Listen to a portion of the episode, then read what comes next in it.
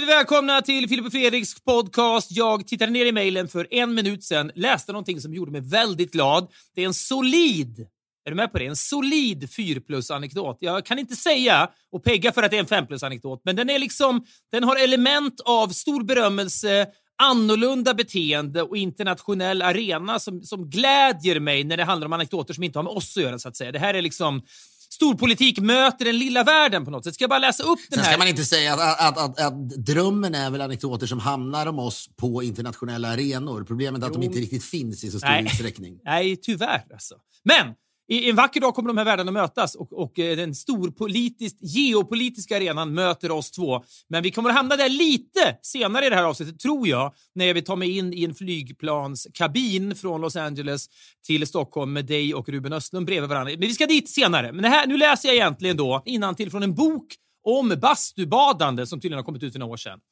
Då står det så här. George Bush Senior, som under sin tid som vicepresident lär ha ballat bastu med Koivisto 1983. Ja. Vem var Koivisto? Men herregud. Nej men vad i helvete. Manu Koivisto. Ja, du menar presidenten? Ja, i Finland. Legendariskt. Det har varit en jävla grej det där alltid. Alltså det, i och för sig, det är väl bra. I Sverige har vi den där ekan som de ska sitta i då i, vad heter det? Harpsund. Som är ju liksom svag någonstans. En väldigt svag...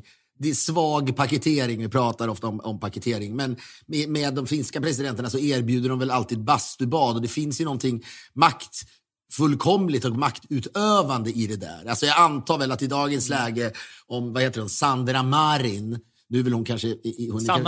Sanna Marin, hon är väl inte president va? Utan hon är väl premiärminister kanske. Eller statsminister. Ja, men att hon skulle säga liksom till Barack Obama, eller så här, ska vi dra... Eller, du vill säga till Biden, ska vi dra en bastu? Det är liksom så här, det hade väl liksom inte riktigt funkat på något jävla sätt. Det går men Biden i en bastu, det är en 30-årig liksom kärnfrisk finsk statsminister, eller vad hon nu då är, som släpar in den här 80-åringen i bastun och liksom 7 liksom så här, Secret Service-agenter, hjärtstartare, och de känner, han måste sitta här inne i minst 4 minuter, annars ser det för dåligt ut. Ja, det hade ju varit otroligt. Ja, men ska det finnas, jag menar, ska man ha den där typen av komplicerade aktiviteter som man förväntar sig att då internationella prominenser eller du vet, kollegor, statsministrar och presidenter så att säga, ska gå med på, då måste det där vara förankrat i någon slags tydlig nationell identitet. Och när det handlar om bastu... Nej, jag tror nog att även liksom prominenser och liksom storpotäter från andra länder än de som har en bastukultur kan nog tänka sig att ställa upp för att det är lite kul. Men däremot måste de ju liksom vara bra på det. De kan ju liksom inte efter 30 sekunder få panik och börja flämta där inne och säga jag står inte ut, jag håller på att dö. Det är då jag kan föreställa mig att det testbastas en del innan det där sker. Jo, ja, men så är det. Men du förstår vad jag menar. Om det kommer helt kontextlöst om då... Vad heter hon? Sanna Marin. Förlåt, jag skiter i det. Jag orkar inte just idag. Hur svårt är detta? Sanna Marin. Ja, men vad, ha inte den tonen. Ha inte den tonen mot mig. Sanna Marin. Jag menar med bara att det är svårt. Det måste verkligen ändå finnas en så här gör alla i Finland när de lär känna varandra. Det är ju viktigt för det är ganska komplicerat. Det ska bytas om, liksom kläder ska låsas in i något liksom plåtskåp. Biden ska sätta sig nyckel och gummiband runt sin ankel. Runt vaden. Ja, som svenska gamla badhus liksom. Kom ihåg. Ja, verkligen. Ja, det är viktigt att det inte är de här digitaliserade varianterna som finns nu på vissa år. Den här klassiska... Nej, inga jävla elektroniska koder. En nyckel och en liten så här mässingbricka med liksom instansat nummer 158. Typ. And now Joe, this you put around your ankle. Okej. Och så vidare och så vidare. Ja, det sker väl inte. Men det är större... Jag menar, om Ulf Kristersson sa till liksom, du vet, när han ska träffa liksom Erdogan. Ja, när man är i Sverige åker man alltid fritt fall. Du vet, eller någonting sånt där. Det är en bra bild. Ja. Det hade nästan varit härligare. Så här. I Sverige åker vi alltid flumride. Det hade låtit så jävla dumt. Ja, men man skulle kunnat få kanske möjligtvis en president säga ja, det var här i Sverige som det fria fallet uppfanns. Så att säga. Men det, jag menar, det är väl det som ska finnas. Det finns, nu kommer jag inte på fler, men det är väl så där i olika länder, antar jag, när de besöker då olika länder. I Japan så ska det väl alltid, då ska det väl in, då ska de in i den där jävla...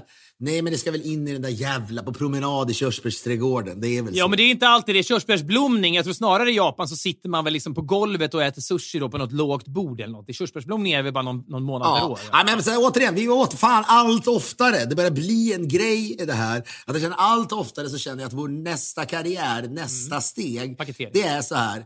Då skulle, och det är fan kul om de skulle komma då, regeringen. Ja. Så, vi måste, Harpsundsekan, nej. Det funkar inte längre. Det är inte ankrat. Ja, då skulle man väl lätt kunna gå till nu tar vi den, så att säga. Kräftskiva året om. Hatt, bra Biden. Du sätter det här lilla gummibandet runt hakan. Och sen på. Det är någonting, vet du vad? Det är någonting med nu tar vi den. Som, vi har ju nämnt den tidigare i den här podden också. Men vi hade julfest med Nexiko, vårt produktionsbolag, för ett par veckor sedan. Och när jag blir full, riktigt full, då tycker jag i stunden att nu tar vi den. Är liksom den bästa låten som finns. Det är någonting där när tonerna plötsligt börjar gå upp. Så vi stod i någon hiss på väg ner från någon takbar när vi hade då dragit massa snapsar. Och så sjöng vi den där och var så extatiska över detta att det tog oss 20 sekunder att förstå att hissen inte ens rörde sig. Vi bara trodde det för att vi var så jävla fulla. Det är någonting, jag mår nog aldrig så bra som när jag liksom brister ut i nu tar vi den spontant. Då vet jag att jag mår bra. Ja, men när du omfamnar fylleriet så att säga då och sjunger den. Så att då ligger det nära till hans att jag sjunger nu tar vi den. Så den skulle jag gärna se. Ja, men så visst, men det är kanske där vår spåningsprocess skulle börjat. Så att säga, det är där vi börjar. Vi har, på whiteboarden så står det Harpsundseka ut. Nu tar vi den in. Frågetecken. Ja, men det är värdigare att Biden har ett gummiband runt ankeln, så att säga. Och en instansad siffra på skåpet han har. Än att han ska sätta på sin kräfthatt, så är det ju. Det är men så är det ju. Men sen däremot så överlever han ju inte en rejäl finspasta, så är det. Men skitsamma, ska jag avsluta anekdoten? Ja, gör det! George Bush Senior, som alltså hade bastat då tidigare med Koivisto 1983, hamnade vid ett tillfälle i samma bastu som Harald Thier, då ordförande för Sauna Seiro, det finska bastusällskapet. Det var bara de två där.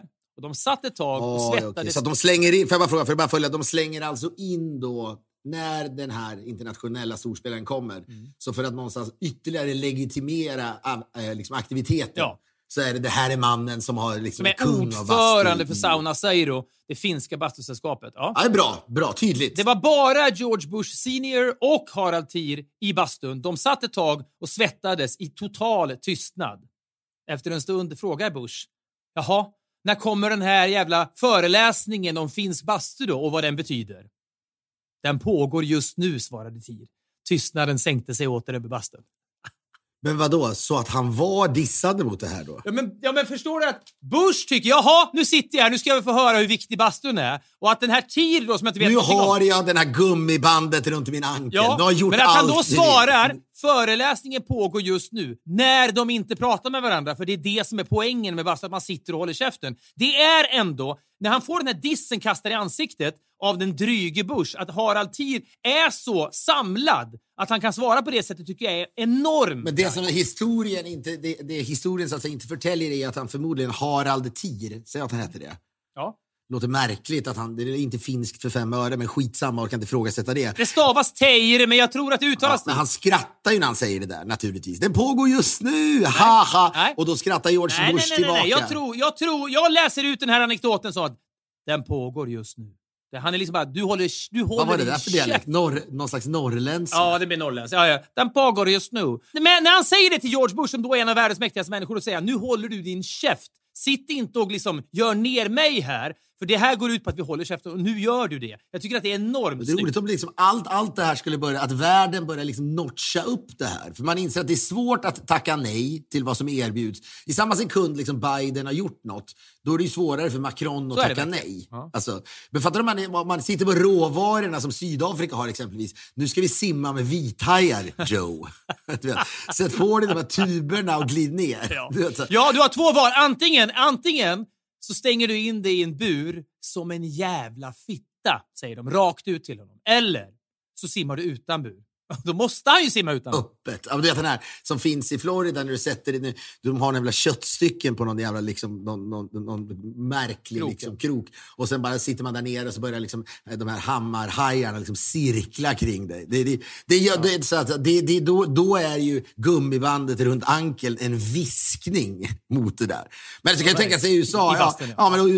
Men då åker vi till New York så vi käkar lunch på en sån här spång och minnas hur det var att vara, du vet, bygga skyskrapebyggarna. Empire State Building. Det är liksom så, det är så där det skulle kunna pågå. Alltså ständigt liksom. Det är en slags kapprustning helt enkelt länder emellan med vem som kan utsätta varandra statsöverhuvuden för mest riskabla saker. Macron säger nu ska du tvångsmata en gås, Joe.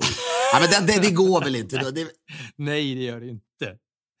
Ja, men det är bra med alla kulturer. Den svenska kulturen är ju sup någonstans. Verkligen. Därför är ju nu tar vi den bra. Du vet, så här, danskarna skulle kunna göra det, vet, så här, svep en öl på 10 sekunder. Man ska lära sig, man liksom öppnar upp för det där då. Men det där kan jag tycka det är så här, Holmenkollen. Har de inte att man kan få uppleva det, tror jag, med, du vet, högtalare som spelar ljud som när du kommer in segrande i en 5 mil eller något. Ja, kanske är det så, ja. Ja, tänkte det, Joe, nu ska du snöra på dig längdskidåkning. Ska du känna hur du känns att vinna för Holmenkollens 5 mil? Nej, snarare är det så här. Joe, det här är 90-metersbacken. Ja, jag skulle tänka på det.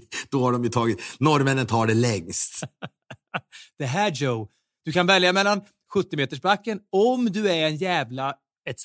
Eller så tar du 90-metersbacken som Macron gjorde för 2 veckor sedan. Ja, eller du vet så här. Biden tittar vädjande på sina... De visade ett klipp på hur liksom Justin Trudeau tog liksom... Han kör inte ens backhoppning. Han kör, vad heter det? Skidflygning. Skidflygningsbacken. 250 meter med perfekt landning. Ja. Joe, rolig premiss för någon film, liksom en gammal president som liksom måste göra massa grejer. Ja. Det är för jävla jobbigt. Men, och sen är det att i Dubai för första gången, då måste han så här repellera ner för det där jävla hotellet. Burj Al Khalifa eller något där, precis. Det här gjorde Tom Cruise först, och förra veckan var Trudeau här. Nu ska du repellera ner på 500 meters höjd. Och sparka in en ruta rakt in i konferensrummet. Det finns något i det där som skulle vara kul att vara byrån som jobbar internationellt. Vi tar alla internationella regeringar, så att säga. Ja, men Justin Trudeau, då handlar det väl någonstans som har liksom dödat en grizzlybjörn med en kniv. I Kanada, ja, verkligen. Ja, så är det! Jag ska bara säga att jag vaknade då i veckan här med en ilning när först ser jag en bild på dig och Ruben Östlund sittande bredvid varandra i ett flygplan. Det var ju kul att jag skickade. Blev du glad över det? Ja, verkligen. Filip hamnade bredvid Ruben Östlund. Han har varit där på sitt segertåg då med Triangle of Sadness, några Q&As och visningar i USA. Nu är han på väg hem. Filip hamnar på planen bredvid honom. Det bilden ser jag. Tänker, kul. Det kan bli stories. Det ser jag fram emot. Sen ser jag också att du skriver: Ruben undrar mycket över all den missunnsamhet vi har riktat mot honom genom åren. Och jag svarar då som det är. Att allt är Fredrik. Jag kastar dig totalt under bussen. Redan där känner jag, okej, lite jobbigt. Sen kommer nästa sms, och jag parafraserar. Och då är det du som skriver så här: jag berättar för Ruben om hur du löser prenumerationer på europeiska tidningar för att kasta dig över avvaktande recensioner av Triangle of Sadness. Ha, ha, ha. Och där känner jag, och där har jag bränt alla mina broar som jag upplever att jag har byggt upp med Ruben. Men det är en av anledningarna till att jag tycker så mycket om dig. Och det finns säkert ett släktskap mellan dig och Ruben. Jag vet ju när jag skriver det att du inte kommer säga, nu säger jag upp bekantskapen med dig. Jag vet också att du inte kommer messa Ruben. Men vet du vad det är?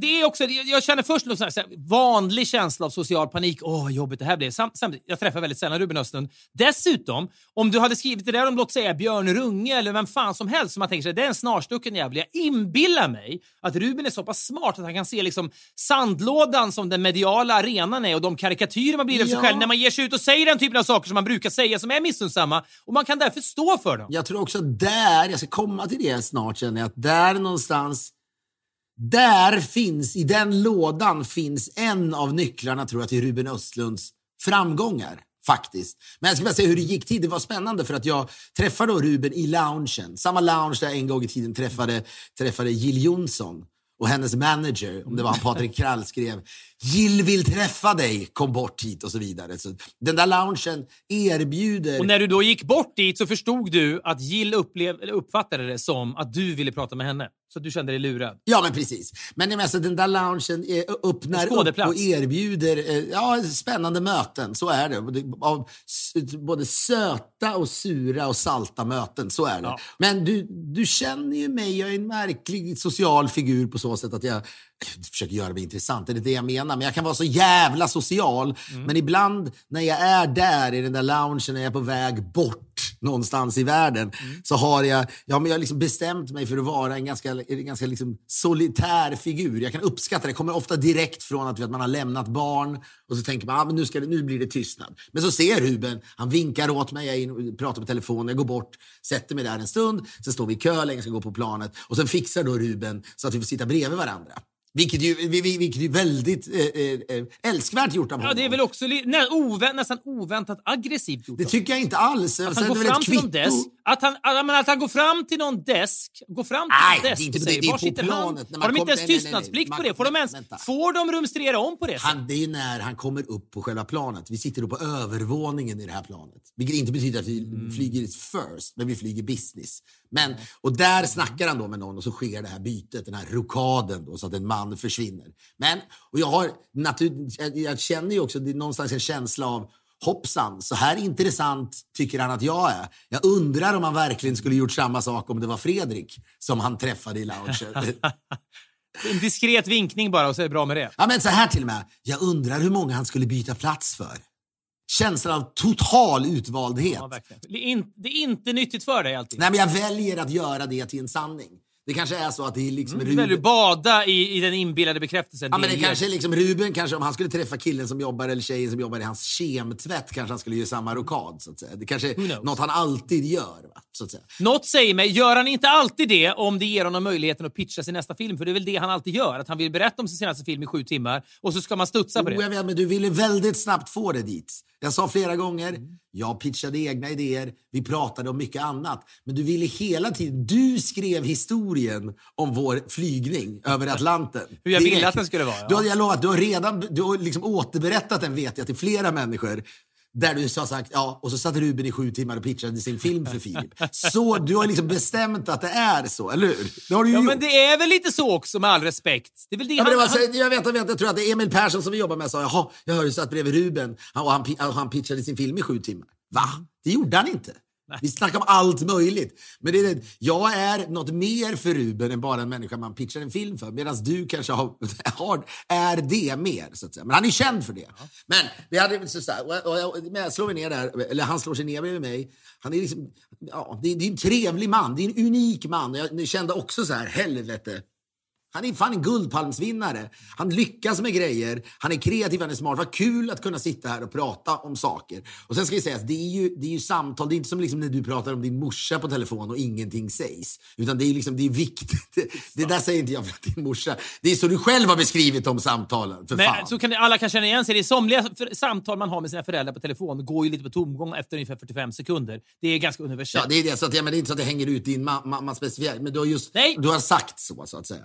Men med Ruben så är det men också så här, han inte explicit, men han avkräver ju en viss, så att säga, ansträngning. Nu sitter jag här. Och det är ganska härligt, det kan du väl hålla med om att man känner nu höjer vi ribban för vad ett samtal mellan två människor på ett plan kan vara. Och jag känner väl direkt, när Ruben skriver boken om mina möten genom åren, då vill jag att vår resa är ett kapitel. Du sa till mig att Ruben pitchade sin film då. Det är ingen hemlighet. Han har berättat i många intervjuer att hans kommande film ska heta The Entertainment System is Down. Det handlar om en flygresa. Har han berättat det här? Har han det? Han har berättat om detta i intervjuer. Ja, det är ingen hemlighet. Har du det, någon av dina prenumerationer har du också? Du läser det också. För oftast ligger då intervjuerna dikt an med recensioner. Jag tror han redan kan prata om detta öppet då. För han vill testa omgivningen. Tror väldigt mycket just nu. Ja. Jag bara säger, du tror väldigt mycket just nu. Jag hoppas verkligen inte du liksom nu slänger ut pitchen. The Entertainment System is Down. helt vårdslöst. Ett flygplan är i luften och de berättar för passagerarna att The Entertainment System is Down. Ni kommer inte att kunna se några filmer här. Och då blir det då tumult ombord. Vad gör det med oss människor, etc, etc. Och så rullar då dramat ut sig. Så det är grundpremissen. Väldigt enkelt beskrivet. Du sa till mig att Ruben började pitcha det här för dig. Så blir det tumult. Så tumult, det hade ju inte liksom Ruben... Ja, den återberättningen hade inte Ruben uppskattat. Nej, men jag kan inte dra hela... Jag kan inte sitta här i 7 timmar och dra hela premissen som man gör med dig på planet. Men du sa till mig att Ruben hade Ruben drog premissen för dig och du sköt ner den så hårt att du tror att den här filmen nu inte kommer att bli av. Nu ljuger du. Du sa så här, jag var ärlig mot Ruben, sa du. Jag är stolt och lycklig över att jag kan kalla Ruben Östlund min vän. Försök inte förstöra den vänskapen nu genom att ljuga för. Du sa till mig, ner det här så mycket att Ruben började tveka. Ruben började vackla. Och du förutspår här och nu sa du till mig, filmen kommer inte att bli av. Det här är första filmen jag har pitchat för människor nu kommer att läggas ner. För att du med dina brutala insekter skjuter ner den. Och nu... Fy fan vad fult. Nej, det är vad du har sagt ju. Nu måste du kunna stå för det. Vad oärligt. Lyssna nu. Om jag står för att jag löser prenumerationer på europeiska tidningar för att läsa avvaktande recensioner om filmen han har gjort, då måste du kunna stå för att du till mig sa att du sköt ner filmen så hårt att Ruben började vackla. Jag sa, jag tror jag gav honom en del input som någonstans var... Han uppfattade som mer värdefull än vad han trodde. Du gav honom nycklar till ett beslut om att lägga ner filmen. Så sa du till mig. Jävla sjukt, men det här skickar vi väl rätt ut i etern. Det är kul tycker jag att du öppnar upp det här samtalsämnet ungefär som att nu ska du få chansen att liksom ta heder och ära av mig. Men sanningen är att det här måste också berättas. När du återberättade till mig, då sa du att du fick Ruben att ändra sig. Filmen blir inte av. Nu får tittarna tro precis vad de vill. Lyssnare, fan spelar det för jävla roll. Men nu är du i balans. Jag vet ju också. Du känner nu. Ja, men det är fult. Du känner nu att det är liksom en skör vänskap. 7 timmar av smörande hänger i luften nu, känner du. Så här är det, vi kommer ganska bra överens, jag och Ruben. Det finns ett släktskap och en analkande kanske vänskap som kommer gå liksom utvecklat sig till något ganska djupt och konkret och riktigt. Men det du gör nu är att du bara skickar iväg en lugn, rätt ut i eter. Skitsamma, men Ruben lyssnar ju på det här. Torped. Nej, vet du vad? Jag torpederar er vänskap kanske med den här sanningen då. Men så här är det ju. Att Ruben, i Rubens ögon kommer ju du för alltid vara personen, så fort han tänker på dig så tänker han, det var han som sköt ner den här filmen som jag aldrig kunde göra. Så. Nej, vilken värdefull input jag fick av honom. Nycklar att stänga ner projektet. Så här, vi kan skita i det. Jag tycker det är en kanonidé. Nej, jag tycker det är en kanonidé. Får jag säga vad du sa till mig? Nej, du ljug inte mer. Din tunga är svart som natten. Du sa ju att du hade mycket bättre idéer på vad han borde göra. Skitsamma nu. Ruben vet att jag talar sanning här. Naturligtvis. Att det inte är som du säger. Men jag är ganska bra, ska du veta, på att komma med in. Ja, precis. Du kan inte återberätta hela samtalet. Jag tycker det viktigaste är sagt. Jag säger bara att jag är ganska kvicktänkt med att komma med liksom real-time-idéer. Ja. Vilket kanske går också då naturligtvis på tvärs med hur Ruben opererar och många gånger och även hur du opererar. Det vill säga, jag väljer att inte redigera mig själv i de här lägena. Får jag fråga, frågade Ruben dig vid något tillfälle hur många av Rubens filmer som du har sett? Det gjorde han inte, men där är det inte så dåligt. Jag har inte sett Triangle of Sadness. Nej, men vad fan. Jag har ju sett Play. Har du sett The Square? Ja, men det är väl klart jag har. Så att du behöver inte liksom... Jag är inte så jävla usel är jag ju inte. Så att jag sitter... I och för sig, så här ska jag säga till dig nu. Det spelar ju heller ingen roll om jag ska komma med input. Öppningsscenen i The Square. Nej, men det kommer jag inte ihåg. Den klassiska öppningsscenen. Jag kommer inte ihåg någonting om någonting. Det gör jag inte.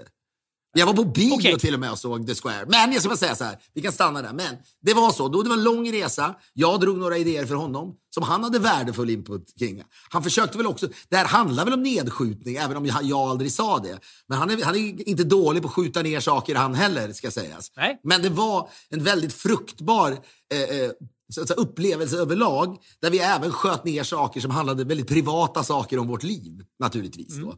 För att Ruben vill prata med Ann, det är inte så här, din bild, fy fan, din bild av det här, att Ruben bara ville sitta med mig för att i 7 timmar pitcha sin idé. Ja. Du har inte höga tankar om varken mig eller Ruben då, faktiskt, måste man säga. Ja, det kan vara strimma av avundsjuka spelare givetvis in, men ja, skit i det. Det är lågt hängande frukt att ta fram den typen av liksom historieskrivning. Ja. Så är det. Men vi sitter där i alla fall. Vi har trevligt.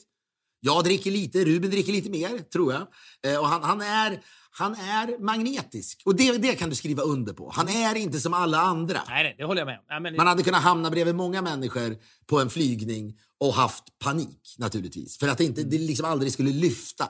Så det vet du ju själv. Liksom. Ja, men jag är med på det. Ja, men så timmarna går ju.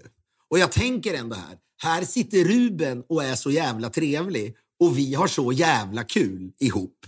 Och Ruben berättar om sitt nya liv på Mallorca. Ja, men vad fan! Känns att vi ska käka middag i början av... Eller jag slåss för att vi ska käka middag i början av januari när han är där på ytterligare screenings. LA, okay, att han ska pressa in en middag hemma hos mig. Ja. Tveksamt. Men jag vill det. För jag har även egna idéer som jag vill sutsa med honom. Ja. Han är liksom öppen. Han gillar det där. Ja. Det gillar även du när man är...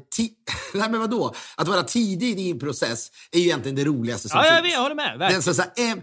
Den embryofasen av någonting är ju ganska underbar. Allt kan hända. Det här kan bli allting. Det är skitinspirerande. Jag fattar det. Och där är du också bra. Det tillstår jag. Ja, men det är liksom innan man vet att något inte kommer funka. Och jag sköt inte ner den här filmen. Du tog Ruben ur embryofasen in i den iskalla verkligheten. Han har liksom fått miljoner för den här idén redan, Fredrik. Det är liksom, den ska göras, den här filmen. De pengarna kommer han nu att lägga på något annat. Den här filmen ska göras. Men då sitter jag ändå där och tänker jag så här. Ja, du är så jävla nice och vi har så jävla kul och vi är på väg att bli riktiga vänner.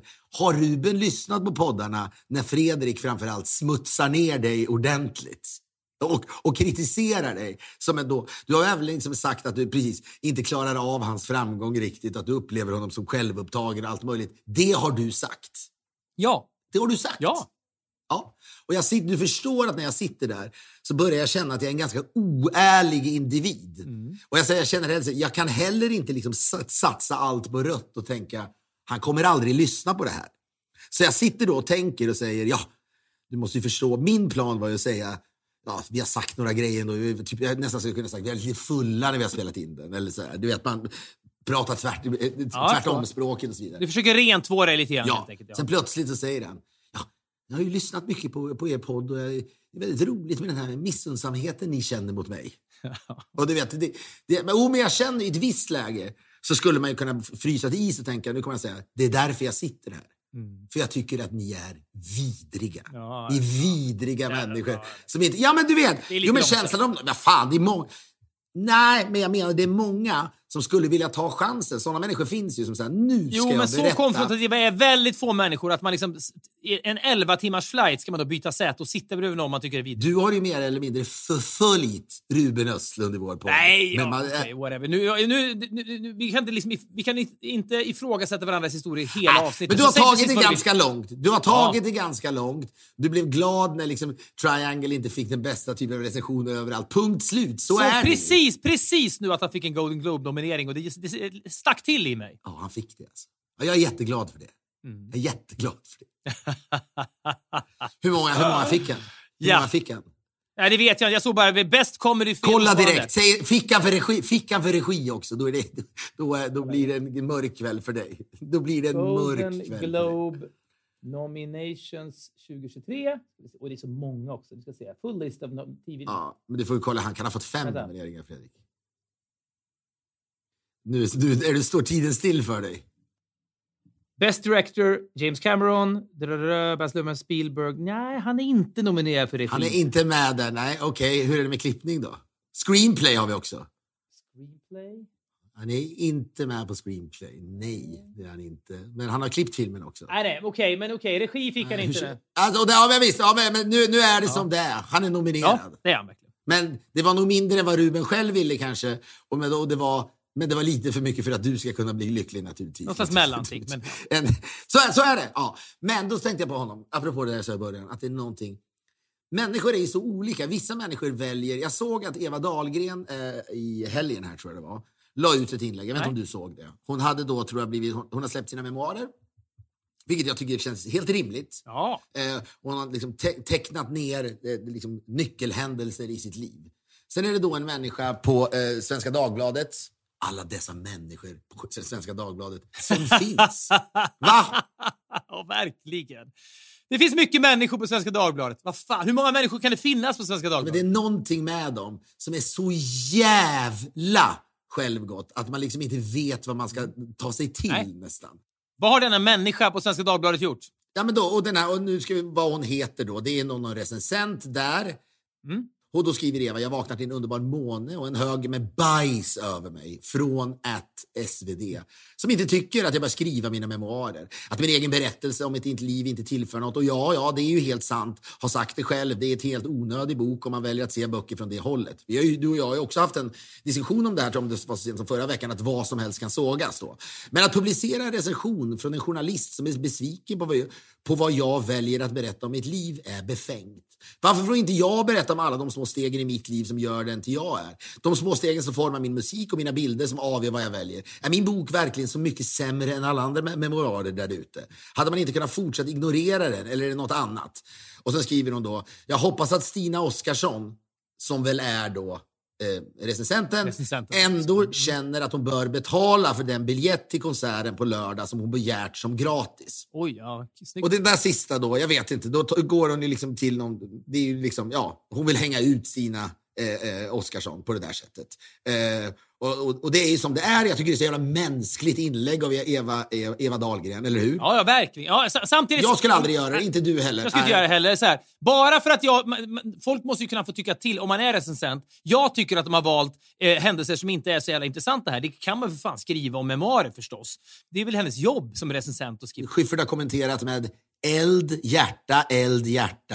Micke Storåkers, konstprofilen. Den flamboyante konstprofilen. Hjärta, eld. Ja, Peter Jöback, hjärta.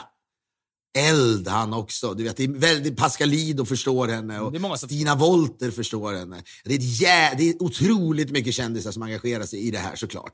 Och ja, men som sagt, jag säger ingenting om det där, för jag förstår, jag gillar, tycker hon verkar vara en fantastisk människa, måste jag säga, Eva Dahlgren. Och jag förstår det. Sen förstår man också att hon någon dag senare liksom lägger ut någon här, någon så här, och idag mår jag mycket bättre och så vidare. Ilskan rinner av, kärleken stannar länge. Ja, men det där är ett ganska mänskligt sätt att hantera det. Sen finns, de är väl inte så många kanske som går till attack så där.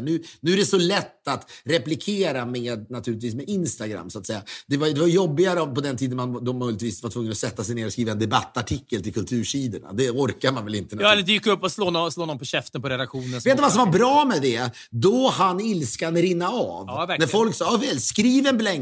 Då kunde ilskan rinna av. Men nu skrev hon det i affekt. Men Ruben är precis tvärtom. Mm. Han skulle kunna skriva tack för den här recensionen som ifrågasatte filmens existens. Eller hur? Det blir bara liksom så här. Men har han mässat dig, undrar? Har han mässat dig nu så här efterhand? Tack Filip för att du sköt ner min film. Nu har jag bestämt mig för att inte göra det. Jag har fått ett mäss av honom. Det var så att jag skickade mässet först och tackade för en trevlig flygning. Nu har väl du verkligen förstört vår... Ja. Väldigt trevligt. Vilken tur. Och tack för många fina idéer. Återkommer, Ruben. Ja. Det lät som att du läste upp Döda havsrullarna eller någonting, som att det är så jävla viktigt. Ja, men det jag menar så här, men att det är en sån oerhörd styrka, tror jag, som kreatör. Att det inte ens är bränsle. Förstår du vad jag menar? För dig, du kan ofta skriva om en sågning när vi har blivit sågade en morgon så här. Det här tar jag som bränsle för att göra bra grejer. Så att, ja. Vet du, och det bränslet kan finnas med mig i många olika miljöer. Det kan finnas med i spånrum när man vill göra något bra. Det kan finnas med i en studio framför en poddmick. Nu jävla ska jag göra något bra för att visa den där jäveln som förstås inte bryr sig. Det kan finnas med på gymmet när jag ska göra den 10:e repetitionen av en vikt som känns tung. Då kan det där ansiktet flamma in i huvudet. Så får man bränsle där också. Så man är ju olika, men jävla vad bränsle är viktigt för mig. Och som du fick bränsle när vi såg så exempelvis då Göteborgsposten för vår show Jakten på Sjönna staden. Ja, aldrig har du använt någonting mer som bränsle. Eller när Östgötakåren hade en stor bild på oss på första sidan. Och de delar också ut 1-5 i betyg. Vi ska väl säga det att jag tror Måns Möller var där veckan innan och fick en 5. Jajamän. Vi fick vi en 2? Eller var det en 3 vi fick? Jag tror vi kan ha fått en 3. Jag tror vi fick en 3 faktiskt. Men rubriken på framsidan var stel duo. Och det visades upp av människor i turnébussen med glädje. Det är en av dina sämsta dagar i livet. Men det går inte bränsle. Du släpper det, ja. Och sen blir det bränsle. Eller när den lokala tidningen Bergslagsbladet i Köping sågar då Tårtgeneralen. Eller skriver att en väldigt medioker film. Bränsle. Ja, vet du vad? Jag gick, vi ska återkomma till varför då. Jag kan säga att din syster Linda fyllde 50. Det var fest i lördag, så det var så jävla kul var det. Och så gick jag några till mot hotellet sen mitt i natten. Och det var liksom så här härlig gnistrande vinternatt. Och så gick jag förbi. Ni tänkte ta en liten nightcap var det va? Eller, men vi rusade mot hotellet där baren skulle stänga 2. Så när om vi hinner dit 1 minut till 2. En förhoppning om att Köping var mer internationellt än vad det är. Att det är öppet i 2. Men när vi var inne i hotellbaren och ett band stod och repade Björn Afzelius låten 1000 bitar med liksom fullt ställ på någon slags repetition eller soundcheck, då skrek jag till när stänger ni ikväll? 2. Bra! Och med den förhoppningen sprang vi genom Köping då mitt i natten och tänkte nu kan vi beställa många öl 1 minut till 2, sitta uppe och liksom nightcappa kanske en timme. Men när vi går då redan är 50 meter från hotellet ser hur öde det är och det är liksom järngardiner neddragna. Det är så stängt så det liknar ingenting. Men när jag då sprang längs Köpings gator i vinternatten så passerade jag en plats där det slog mig att de första människorna som hade sett vår film Tårtgeneralen var ju Köpingsbor då, eftersom vi hade urpremiären i Köping. Och då sa jag till dig när vi kom gående på gatan, nu kommer de ut i biosalongen där. Om de här människorna är positiva nu så betyder det ingenting, måste du komma ihåg Filip, för det här är människor som bor i Köping, det handlar om deras stad, så du får liksom inte bli för kaxig nu om de här människorna öser superlativ över dig. Och så är det möte, du vet, 60-årigt par kanske, övre medelålder, nosar på pensionsåldern. Och så kommer de ut från biosalongen. Det är de första människorna i den här sköra perioden när man precis har gjort någonting man har kämpat länge med. Och det är de första människorna som ska ge feedback. Och de är från Köping och jag säger håll i hatten nu och ta de här superlativen för vad de är. Och så säger de bara, ja, den var väl okej. Och jag vill se på din blick då att du inser, okej, inte ens människor som bor i staden det handlar om kanske gillar det här. Men så är det. Men vi då ska differentiera oss en aning. Så liksom den bränslemetoden som du använder, som jag tror är det absolut bästa sättet att hantera ilska över dålig respons på grejer. Jo, men det är ju nästan alltid från när mediala människor tycker till. När vanliga människor så att säga, som inte trycker här någonstans. Då är det så här, det är svårt att bli vansinnig på ett 60-årigt par. Ta med sig det in i gymmet. Nej, men det kan man ju verkligen inte bli. Men jag ska bara säga då, innan vi kanske möjligtvis åker tillbaka till festen som min syrra hade, men det är någonting med det där. Jag tänker på också, jag hoppas inte Ruben säger att jag hänger ut honom nu, men han pratade också om då att Björn Runge, som sannoliken är en människa som jag har förstått det, inte gillar dålig kritik och som gärna liksom, eller han blivit galen. Du berättat för mig att du har hört på omvägar att han inte gillade de... Han gillar det, men det är de flesta avskyddat. Ja, men precis. Men han också då, att vara en sån människa och sen samtidigt, du vet, skicka över dålig feedback eller kritisera eller sågningar till de människor som man har i sin bekantskapskrets. Det är ju att ta det ganska långt så att säga. Det är ungefär som att du vet, Alex Schulman skulle mässa och så fullständigt såga någonting vi har gjort, vad det nu kan vara. Det gör ju extra ont, eller jag tror att man även själv, man håller ju sig från att göra sånt, naturligtvis, även om man tycker det. Men han hade då skrivit till Ruben någonting. Och Ruben säger detta med sånt jävla leende. Alltså ja, Björn mässade mig klockan 5 på morgonen. Och du vet, första raden var, nu ska jag berätta för dig varför din film inte funkar. Jävlar! Ja, då är det raka rör. Och Ruben med ett sånt leende på läpparna, han berättar det här. Mm. Ja, men jag tror även Eva Dahlgren, jag tänker... Hon tänker ju fel här. Hon kan också använda det till bränsle. För det eviga folk säger då i sina kommentarsfält, antar jag, det är väl liksom ungefär som bara, du har gjort mycket mer, bryr dig inte om de dårarna. Och det är liksom formulär 1A. Men nej, bättre kanske att säga, ja, dels kan man säga, har den här människan en poäng? Men också, nu jävlar, vad de här människan än skrivit, använder som bränsle. Men Ruben, han behöver liksom inte ens använda det som bränsle. Eller du vet, den första initiala reaktionen, nu blir jag arg och besviken. Den finns inte där. Han njuter i fulla drag. Så det är, tror jag, man blir en mer receptiv människa. Därför är det fel, tror jag, att säga att Ruben då möjligtvis, som du har sagt en gång, är självupptagen och säger att måste vara, det är vi med. Men han är nog betydligt mer receptiv. För han liksom undviker att ilskna till av någon slags dålig kritik. Mm. Det är därför också när han säger, ja, men med leende på läpparna, jag tycker den här missundsamheten som Fredrik känner, han sa väl även ni känner, antar jag, han sa väl inte bara ditt namn. Det är intressant och jag förstår er. Det är liksom, det är inte det man tror man ska höra, eller hur? Nej, ja, men så pass, jag har ju träffat honom, jag har fan 2 dagar ägnade jag åt att vara statist i hans film ju, så jag har ju träffat honom också. Herregud, ja. Så jag menar, är det någon jag väntar med den typen av vidsönthet från, så är det ju ändå honom. Och inte exempelvis Björn Runge, som jag vet väldigt lite om. Jo, jag vet, men ändå, ja, du förstår ändå vem. Ja, men så är det. Men jag säger bara, hade Ruben Östlund haft en podd, vilket han förmodligen aldrig kommer ha, men pratat om oss på det där sättet, då vet jag att din dom över Ruben Östlund hade varit hård. Det kan du ju ändå tillstå. Ja, den hade varit hård. Ja, men det är någonting med det där. Jag tycker man kan lära sig mycket av Ruben. Det är inte helt lätt, för man är ömtålig. Han har också vunnit dubbla guldpalmer. Det är lätt att le åt kritik då. Men det är lätt att le åt kritik när man har vunnit 2 guldpalmer. Jo, men vad fan, så är det. Ja, men det där stämmer ju inte, för det vet du ju själv. Alla människor på jorden. Ja, jag vet detta, men det är ändå lättare. Det är lättare. Även om man har vunnit 10 Oscar. Ja, jag vet, men även om man har vunnit 10 Oscar så blir man lika. På så sätt är han stark, och jag tror man har mycket att lära av Ruben, och det tyder på att han har, av alla människor jag känner, kanske den bästa självkänslan.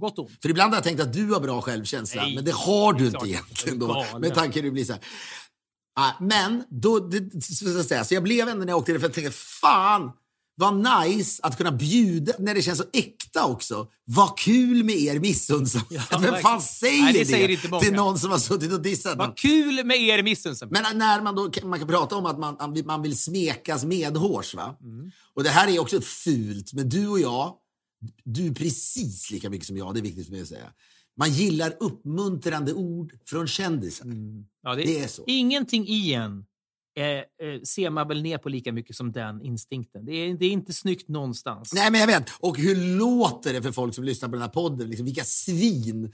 Många liksom kanske, det är inte så att folk går och drömmer om att få uppmuntrande ord från kändisar. Men det är liksom någonting, det är så jävla kotterigt att överhuvudtaget prata på det här sättet. Ja, jag vet, verkligen. Ja, men det dimper då ner ett mejl från en Mona Sahlin. Inte till dig, men till mig. Från en Mona Sahlin. Vad försöker du säga med den retoriska lilla kullerbyttan? Ja, jag tror att det är Mona Sahlin. Och då går jag snabbt och kollar och säger, jag har mejlat med henne tidigare, för hon har varit med i Alla mot alla. Då har hon skickat mejl till både dig och mig. Superkul att vara med, skrev hon då, för du vet, 1 år sedan drygt. Och ert universum är verkligen speciellt, va? Och en sak bara, Fredrik, när du blev sur på dig själv i början av sista matchen, så använder du mitt kön som ett svärord. Ja, men det har vi pratat om tidigare. Ja, verkligen. Lite ofräsch kan jag tycka. Jo. Men det har då gjort, antar jag, att det här nya mejlet, där har ni inte inkluderat mig. Så är det. Jag har inte fått någon mejl från henne, nej. Men det har du alltså fått. Jag har fått det, då står det. Ville bara säga att när jag läser om er och allt ni gjort för att komma fram till där ni är idag, så blir jag imponerad och lite rörd av någon anledning. Bravo. Med vänlig hälsning, Mona. Varför? Vad hade Ruben gjort med det här? Men det skiter jag i. Men det krusat hans yta. Nej, det hade du inte gjort. Men det är något, varför skickar hon... Tidigare har hennes default mode var att skicka... För att hon gillar mig. Men hon tycker att jag känns som en bättre... Men vad fan... För det är ändå så här... Det gör sannoliken inte alla... Alla gör absolut inte det. Många tycker att du är en bättre människa. Det jag då har gjort när jag skrikit hennes kön, och alla, alltså när jag skrikit helt... Du grävde din grav. Jag har bränt, verkligen. Det är intressant att det har fått en oerhörd effekt att jag råkar skrika det här ordet. Men det är inte alls konstigt överhuvudtaget. Vi hade, finalen utspelade sig i Globen i fredags. Tack alla som kom och stannade kvar. Vilken otroligt härlig kväll vi hade. Hoppas att många av er verkar ha haft det också. Vi är så jävla glada. Många har haft kul. Många har haft kul, men vi har fått ett mejl från en person som var väldigt missnöjd med allt. Ja, och det blev bränsle, Fredrik. Fy fan, vilket bränsle det blev. Ja, men jag har redan svarat honom. Skit i det. Del 2 av finalen sänds ju ikväll, torsdag, när den här podden läggs ut på Kanal 5 klockan 10. Och det blir så jävla jämnt, rafflande och kul. Det är alltså, finalen står ju mellan Olof Lund och Ebba Kleber från Syrien mot Annika Lantz och Joar Bendjelloul. Och regerande mästarna mot de ständiga då, vinnarskallarna och uppstickarna. Och det blir så jävla dramatiskt, och det blir kul. Ni vill inte missa det, vi bara säger det. Nej, precis. Och, men jag måste inte säga, det är intressant. Vi sitter där och det är en märklig kväll, eftersom det vi gör är då att vi spelar in 2 avsnitt, och det är ju en sak, det är väl liksom, det är massa avbrott i alla dessa galor som också spelas in i olika arenor. Det är sällan de här reklamavbrott och sånt kan det vara. Ja, det är det också, men det är sällan de här galorna också. Ja, precis som de är direkt sända så är det mest reklamavbrott, men det är sällan de är så här långa som det här var. Det här blev ett event som tog liksom 5 timmar. Men det som var då, det som jag förstår att om vi bara hade liksom stuckit iväg varje gång det blev ett tekniskt bryt och folk bara skulle sitta där, tystnad. Och du vet, då tror jag ändå folk hade ruttnat ordentligt. Så att vi fick liksom hålla igång så gott vi kunde. Och eftersom vi inte är lika bra på crowdwork som Måns Möller. Legenden, ja. Han ska vara bäst. Schiffert kan aldrig sluta prata om liksom vilken otrolig världsklass Måns Möller håller som då crowdworker. Det tror jag inte att han gör. Men det är mycket Schiffert som... Jag har aldrig bevittnat detta så jag har svårt att uttala mig. Du har svårt att tro det också. Du har svårt att tro det också. Det har det ju svårt att tro det. Men... Nej, men generellt sett så är väl när ståuppare gör crowdwork så är det väl liksom... Om man som vi tycker att ståuppare ofta liksom ger sig på lågt hängande frukt och använder breda penseldrag, så blir det ju ännu bredare penseldrag och lägre hängande frukt när man ger sig på crowdwork och någon säger, vad jobbar du med? Ja, men jag är skomakare. Ja, och så blir det någonting så här, första tanken kring sko, alltså det blir ofta väldigt banalt. Ja, men jag vet, och den typen av crowdwork ägnar inte vi oss åt. Men, ja, det var skönt för mig. Och det är en styrka du har och en svaghet som jag uppskattar. Det vill säga att när det är som den här typen av inspelningar och sånt där, överlag tv-inspelningar, när vi är ute på fältet är ju en sak, men när vi gör i studio så är du är ganska bubblig så att säga, du är i din egen bubbla och det är mycket som pågår i huvudet, du är rädd för att det inte ska bli bra, du är också rädd för att naturligtvis att folk ska tycka det är tråkigt, men det här var lite speciellt för dig för att du tänkte väldigt mycket tv-program. Jag förstår det till 100%. Mer än mig, du glömde ibland bort att det var en publik där också. Och det var bra för mig. Dels var det så här, jag fick dra ett lite tyngre lass med att bara snacka med publiken när det hände grejer. För du liksom, det var mycket du ville få klart i huvudet hur vi skulle gå vidare med olika saker. Men du glömmer också bort att publiken är där på ett väldigt roande sätt för mig. Och det här återkopplar vi då till Mona Sahlin. För så här är det ju. Det Mona Sahlin skriver och liksom någonstans kritiserar dig för, det är ju inget du har slutat med. Jag har ändå skurit ner lite på det, vill jag säga. Samtidigt som jag kan tycka att så här... Jo, du har skurit ner kanske, men du har inte slutat med det. Och det var ju några gånger, du började alltså säga vid ett tillfälle i Globen, fi, och sen stoppade du dig. Mm. Men det var så här, du har aldrig haft fler vittnen som sitter där. Men du har också, man hör när du säger så här, jaha, och varför funkar inte det här då? Nej, men det kan även du, så tycker du, i de lägena tycker du att du är så jävla så här, tolerant. Och sen efter 20 sekunder säger du, fast å andra sidan, vad är det som tar så lång tid? Jo, så du säger ju samma sak. Jo, men jag säger det ju på ett sätt som låter trevligare. Du gör det fint. Nej, du tror det bara. Tror det. Sen vill jag ändå säga att jag har jävla värdelösa sidor, men jag har inte riktigt samma ton. Jag vet, du är en mycket god människa. Du skäller inte ut folk till höger och vänster, men när du är i zonen så kan du låta trubbig och lite otrevlig när det är så här. Punkt slut. Är det inte det yttersta beviset att jag ändå är mig själv och inte en förställd person, att jag nästintill vrålar fitta inför 8000 människor i Globen? Ja, det är det jag säger som jag är tacksam för, och jag beundrar dig och du är en väldigt bra människa, jag vet det, men det var roligt när du började ganska tidigt under kvällen liksom säga, vad är det som händer nu? Och när Emil Persson i våra öron då, snäckorna där, säger, Fredrik, för din skull, sa han. Sluta nu. Tänk på för tonen. Din skull. Ja, det kom från en väldigt ärlig plats. Ja. Inne i Emil Persson. Jo, men vadå? Jag fattar honom att så här sitter 8000 människor. Alla är potentiella liksom flashback-troll som sitter där. Det skulle kunna bli ganska fruktansvärt. Men det var ju så att säga tacksamt ändå, men det Mona Sahlin skriver, för jag menar, du var på väg dit. Och på ett sätt är det ju synd att du inte hamnade där. För vad är det? Det där är ju riktig crowdwork. Det är bättre crowdwork. Det är liksom ärlig, innerlig crowdwork. Jag vet inte om det är crowdwork och ropa fitta, men jag skrev FIT och så alla förstod ju vart jag var på väg någonstans. Och du var ju väldigt nöjd med att fylla i resten av ordet så att alla skulle förstå vad jag nästan sa det. Jag mådde bra. Men jag ska säga att finalen då, det blev väldigt spännande. Vi hade väldigt kul, som sagt. Jag hoppas att folk tyckte det var kul. Det var vad det var. Det är en tv-inspelning, som sagt. Jag vet inte om man gör det igen. Kanske, kanske inte. Men det blev så att det var viktigt att det blev en final som spelades in i Globen. Det blev också någon slags behind the scenes show av hur det går till att spela in det här programmet. Jag antar att det kanske inte föll alla i smaken. Men finalen, den sista då, den sänds ju ikväll. Va? Allt går imorgon. Det kan nog vara värt att titta på, tror jag ändå. Men vi kan prata då istället dagen efter då. Jag fan vad utmattad jag var ändå. Men så dagen efter så hade jag då fixat min systers 50-årsfest. Du hade inte fixat den själv. Och det var... hade du styrt upp det här? Nej, men jag ska säga att jag hade styrt upp så...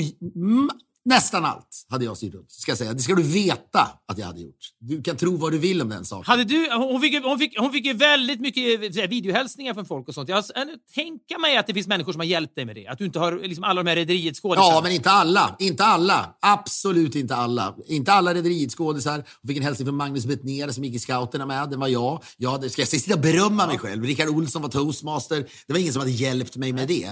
Det var min tjej som hade gjort liksom inbjudan. Tro jag vet, mig. Men det är någon människa sitter väl och tänker... Hon fick en stor rederietstårta. Det var jag som kom på det. Så att säga, du behöver inte oroa dig för att jag ljuger här. Nej, men att säga att du gjorde det själv allsmäktig. Känslan var att du har varit i Köping i en vecka och sprungit runt och liksom styrt upp allt. Var den? Var känslan? Nej, men du säger att du har styrt upp den här festen. Det var väl människor där som hade fixat så här skärmar och visat. Du hade väl inte hyrt någon jävla skärm någonstans ifrån? Det var väl folk som hade hjälpt dig? Absolut, men det hade väl varit konstigt om jag hade gjort det. Så jävla poänglöst att börja så granska det här. Jag var väldigt hands-on i den här. Jag har lagt ner tid på det här. Ja, bra. Och du kommer, vilket gjorde mig så här. Du och andra vänner från Stockholm så att säga. Du har ju naturligtvis träffat min syster massa gånger. Men jag är jätterörd och väldigt glad över detta, ska sägas. För jag vet att det betyder massvis för musik. Ja, det var en otrolig kväll, ska sägas också. Och det blev väldigt, väldigt härligt. Och det är någonting med sådär... Jag sa väl någonting i mitt svajiga tal. Men just det där att när man är på en del fester... Men den här festen var liksom en av de bästa festerna. För det blir så... När Micke Bindefeld pratar om sin jävla mix. Det gör han säkert fortfarande. Han kommer ju prata om den tills han sitter gaggig på något jävla ålderdomshem. Så kommer han ju prata om den här jävla mixen han gjorde, eller hur? Det eviga, att sätta ihop. Svårigheten att sätta ihop. Här står en rikspolischef bredvid en schlagersångare. Det är helt otroligt. Det är precis samma mixskryt som Så mycket bättre hade säsong 1. Det är inte klokt. Lasse Berghagen kan rappa en petterlåt. Men det här är en mix på riktigt. Micke Bindefeld skulle aldrig, när han lanserade någon ny eller så här, NKs julskyltning, då skulle han aldrig släppa in min syras gruppboende där, för det tycker han är för smutsigt. Det vet man att han... Vi är inte säkert vi ska tillskriva honom den typen av... Får jag tycka det? Får jag tro verkligen. Det? Ja, det får du. Och jag väljer ändå nya... Han tyckte det var lite deppigt. Deppigt han tyckte det var. Vänta nu, det här kan bli deppigt. Rädd för vad folk ska tycka och tänka, så att säga.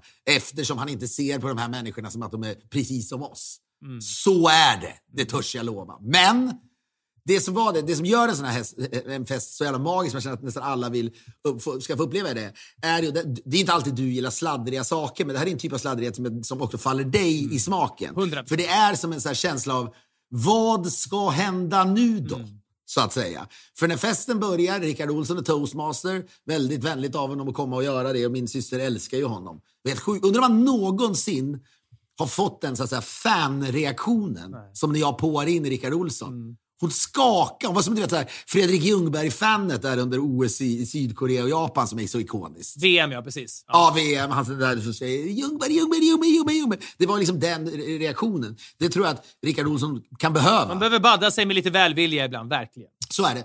Men då, sen plötsligt då, jag känner ju de här som är här, många av dem, för alltså dels vänner, så, men även de från Linda, eller vänner, de från gruppbundet, också vänner, men det är inte så att jag hänger med dem, så det vore ju nästan larvigt och koketterande. Men några av dem har ju varit med mig hela livet, så plötsligt så ser jag, när festen ska börja, då ser jag hur Micke, som är med i Välkommen till Köping och var med i en annan del av Köping, sitter och gråter vid liksom entrén. Det gör han ibland, han mår dåligt, panikslagen, och det var för högt ljud som han sa, och jag sa till honom, du kan gå hem Micke. Du behöver inte vara här. Och hon sa, han överrumplade all folk. Ja, men sen då, 2 timmar senare, då vill han ta micken och går upp och håller ett tal. Och det måste du säga, du kan ju beskriva det här, ja, men jag kan som åskådare. Jag visste ju vad som skulle ske. Ja, men jag har ju sett, alltså jag har ju varit med och filmat i Köping, jag har ju träffat honom, jag har sett honom och så här, och han har ju ett eget sätt att prata på som, alltså, folk som är nära honom förstår det ju. Men jag förstår ju... Annars förstår man inte ett enda ord. Och han håller ett tal som pågår i kanske 2-3 minuter, där jag och de andra runt omkring inte förstår ett enda ord av det han säger. Det är tyst. Den här nålen, vad säger man, kan klacka, vad är det där eviga liksom? En knappnål. Nej, men det är en knappnål som faller. Men det är helt tyst i lokalen. Alla lyssnar på varenda ord, fast man förstår inte ett enda ord. Och det är ändå typ, jag ska inte säga att det är det bästa talet, men det är ett av de bästa talen man har hört. Men på något fast sätt. Man inte förstår det. Men det är som den här planschen jag har hemma. Det är den bästa talupplevelsen i mitt liv. Det är som den här planschen jag har hemma där det står så här, I like it, what is it? Man behöver liksom inte förstå allting. Det påminner mig lite om att det slog mig den här gången jag fick den här ensamkonserten med Dylan i Philadelphia. Du åkte dit och var med mig och vi gick ut och festade efter och hade skitkul. Det mäktigaste för mig var att sitta ensam och Dylan står framför mig, han sjunger. Och det mäktigaste är när han börjar spela munspel. Och det inte är ord. Det är inte de här texterna som är fantastiska. Det är inte det det handlar om. Det är någonting annat. Ibland kan bara ljud vara starkare än kontext och begriplighet på något sätt. Och det var som att hans tal var nästan som ett munspelsolo eller vad som helst. Ja, men också att man själv gör, att man har satt så mycket prestige genom åren själv. Formuleringar, ja verkligen. Synnerligen blandat resultat. Det, så ser man ändå att det är inte liksom, du kan hålla hur bra tal du vill, men när du gör någonting helt nytt och helt annat, för det låter så här, det här är inte, det är inte något liksom koketteri inblandat här, utan det var jag sprang ju bort till dig och till Lars Bäckung och Micke Svensson var på. Alla var ju eniga om liksom, det här var bland det starkaste man har sett i hela sitt liv just där och då. Och att Linda sen säger då, han pratar om kärlek och det har hon snappat upp. Ja, eller så hon visste men han pratar om kärlek och så vidare. Okej. Okay. Och det är så här, och jag menar bara den typen av fester, jag tror man kan så här, Micke Bindefelds mix är uråldrig, idén om den typen av mix. För sen då så sitter jag bredvid Lindas kompis Sofie, som är en fantastisk människa. Hon har bland annat då, hon letar efter sin, som hon sa, tycker jag också fint, jag letar efter min älskling, vilket jag tycker bara det är något poetiskt. Man var väl på det hudlösa humöret den kvällen, kanske. Men det är någonting fint. Ja, men det är inte många som skulle säga klart jag letar efter en älskling. Det kanske hade också blivit konstigt, jag vet inte. Men hon har då ett armband som hon har designat själv, där det står, du vet, det är sådana där som brukar stå världens bästa pappa på, sådana där som säkert du också har fått. Aha. Men där det står bara, tycker om mig. Och det var någonting i det som, du vet, också en tjej som inte träffar så mycket killar, det är svårt att få till dejt, liksom lever i periferin och så vidare. Det var något så jävla starkt i det. Sen så hade jag hört att hon ville sjunga, så jag frågade, vill du sjunga? Ja, gärna, sa hon. Och så säger hon, ja, vad vill du sjunga då? Så tänker man möjligtvis, jag trodde inte att de skulle sjunga Ja må han leva, men kanske någon låt möjligtvis riktad till Linda eller någonting. Du är en bra kompis. Ja. Hejsan morsan, hejsan stabben, eller vad fan heter den? Det här är brev från kolonin. Ja. Nej, dåligt var det. With a little help from my friends. Ja, men då säger hon, jag vill sjunga I have a dream. Av ABBA då. Ja, av ABBA. Och hon går upp och gör det. A cappella. Och återigen så golvas man ju av att det här sker ju. Ja, det var helt otroligt var det verkligen. Det var så jävla, alltså det var verkligen så här, man hade väl druckit hela dagen, man började första ölen på O'Learys på tågstationen i centralen i Stockholm, in till Köping, gå på liksom O'Learys även där och dricka öl. Man var liksom simmig och liksom hade gått över på vodka Red Bull och man var så jävla lite utmattad efter Globen, så jävla mottaglig för den här typen av liksom upplevelse bara, så att det var så en otrolig kväll. Ja, men då tänkte jag så alltid hur man ska, då ska man behandla det. Fan, det är så absurt och det är även komiskt och det är helt okej, för att det är komiskt, för att det bryter liksom alla mönster i världen. Man tänker folk som då hyr in kändisar etc. för att liksom vara toastmasters kanske, eller liksom, du vet, vi lever ju i en tid där folk... Vilket du delvis gjorde med Richard Olsson, herregud. Jo, men det är jag vet, men det är något, bara, det är något skillnad, det är hennes idol. Jag vet, han fakturerar inte en spänn, ska du veta. Men jag menar, vi lever i en tid där folk liksom tar betalt för att skicka grattishälsningar och så vidare. Liksom. Ja. Stordalen kan skicka liksom en grattishälsning till någon som gifter sig och du vet, så här, det där. Men de som skulle liksom avlöna sig, alla fester, skulle man säga, du kan få Micke och Sofie på det här bröllopet. För liksom, ja, de ska bra betalt. Det var 10 000. Jag vet, men samtidigt hade det också varit fel. För att det där betyder ju något för att de har en sån relation till Linda. Skulle de bara lyftas in ut ur det där sammanhanget? Ja, men jag håller med om det. Men hur bra man mår ändå som människa när något sånt här händer. Jag vet inte ens vilka saker som ställs på sin spets. Jag kan inte säga det, men det kändes som om någonting ställdes på sin spets. Alltså, det här är sjukt att säga, det kanske låter töntigt, men jag tycker att mitt liv kändes lite meningslöst. Ja. Förstår du känslan? När det där skedde, man kan också vända på det och känna så att det kändes istället för att vända det till att det kändes meningslöst i övrigt, så kan man säga att det kändes extra meningsfullt där och då snarare. Att det fyllde på något kärl som kanske är lite... Jo, absolut. Jag håller med. Det kan man säga. Ja, men det är men det blev lite så här, vad är det jag håller på med då? Du menar inte att jag inte tycker det är viktigt, men det var så här, det är väl också en känsla av, det där hade inte jag kunnat komma på. När man själv, du vet, det är någonting så att när bara såna där saker händer, då är livet så jävla vackert bara. Jag vet, och jag tror att man gör sig själv en otjänst genom att försöka analysera det där för mycket, och det finns en dimension av you had to be there. Det är någonting så här, men på samma sätt som jag aldrig har sett klippet från när jag sitter ensam och lyssnar på Bob Dylan, för jag vill att det ska leva i mitt huvud och inte via liksom YouTube-klippet som ligger där.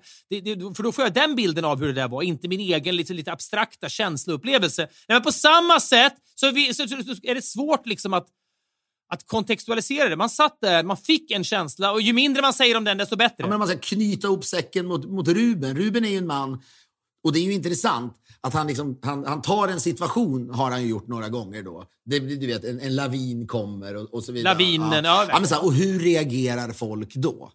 För det är något vi alla kan relatera till ändå. Vad intressant hur folk tänker i en sån här situation. Skulle jag också skita i min familj och rädda mig själv först och så vidare.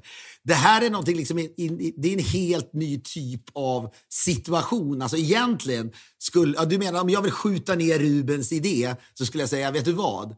Gör en film som startar med att en kille som inte kan prata håller ett långt tal. För det är ju ingenting man kan känna igen sig i överhuvudtaget. Men sen kan man få en reaktion. Nej. Jag vet, han kommer förmodligen inte göra det, för det är lite orent och märkligt. Och det är you had to be there. Men ibland är man väl, och det kan väl vara skönt, en snöig dag i Stockholm i mitten av december. Ibland så är livet bara liksom vackert på ett sätt, som du säger också, man inte ska analysera kanske. Det kanske är så bara. Jag tror bara att man förstör det, och att vi sitter och gaggar här om det är för att vi förenas vid det, att vi tyckte det var så jävla mäktigt. Nu råkar lyssnarna höra på det, och då får vi sitta och tänka, ja, det hade säkert... Ja, men man behöver det nog. Men vi får väl gå i mål där för att se om Ruben hör av sig. Nu kanske han blir arg på riktigt den här gången. Maila oss gärna till podcast@poddff. Det stämmer inte, det jag, Fredrik, sa att jag sa. Det stämmer inte. Det stämmer 100%.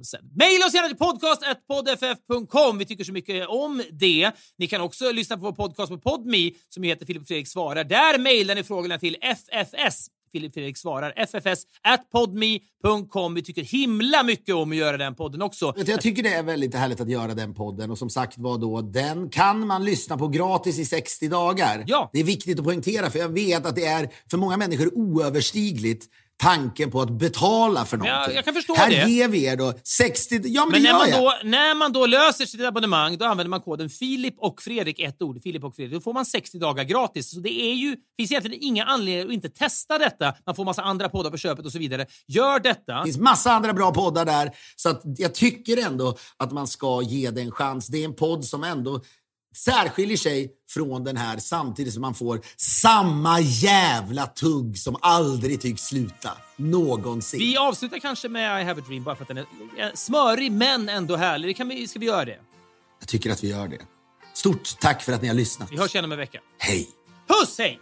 I have a dream, a song to sing,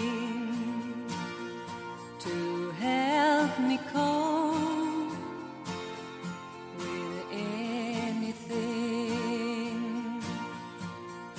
If you see the wonder of a fairy tale, you can take the future, even if you fail. I believe in something good.